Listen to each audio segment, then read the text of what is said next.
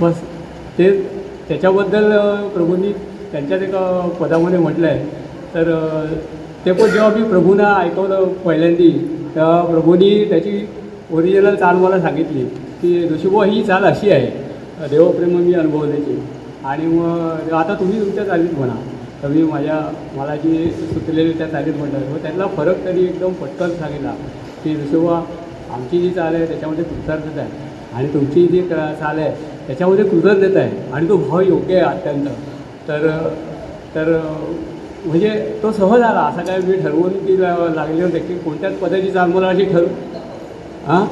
हो हो. हो.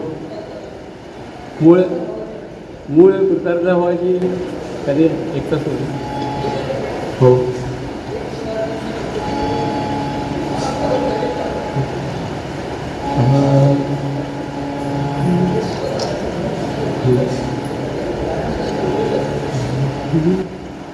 देव प्रेम मी अनुभविले।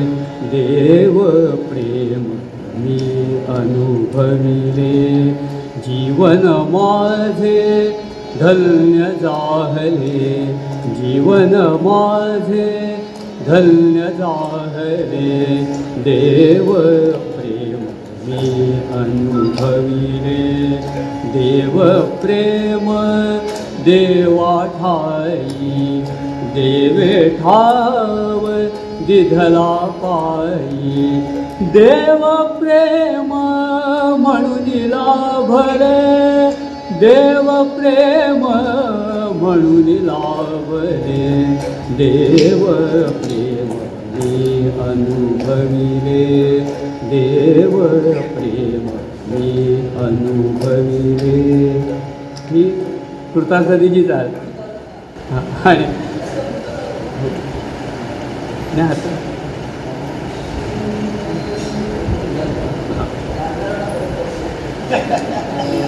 देव प्रेम मी अनुभविले. जीवन माझे धन्य झाले देव प्रेम मी अनुभविले। जीवन माझे धन्य जीवन जीवन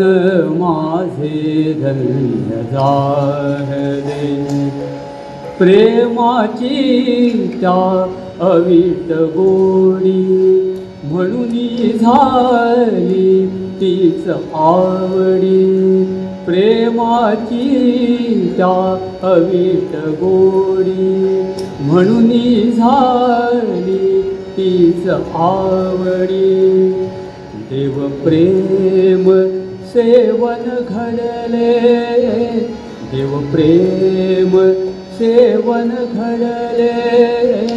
जीवन मा धन्य झाले जीवन माझे धन्य झाले देवाचे या प्रेम धन्य देवठाई ठेवी अनन्य देवाचे या प्रेम धन्य देवठाई ठेवी अनन्य परमानंदा मान्य जाहले परमानंदा मान्य जाहले जीवन माझे धन्य झाले देव प्रेम देव प्रेम मी अनुभविले।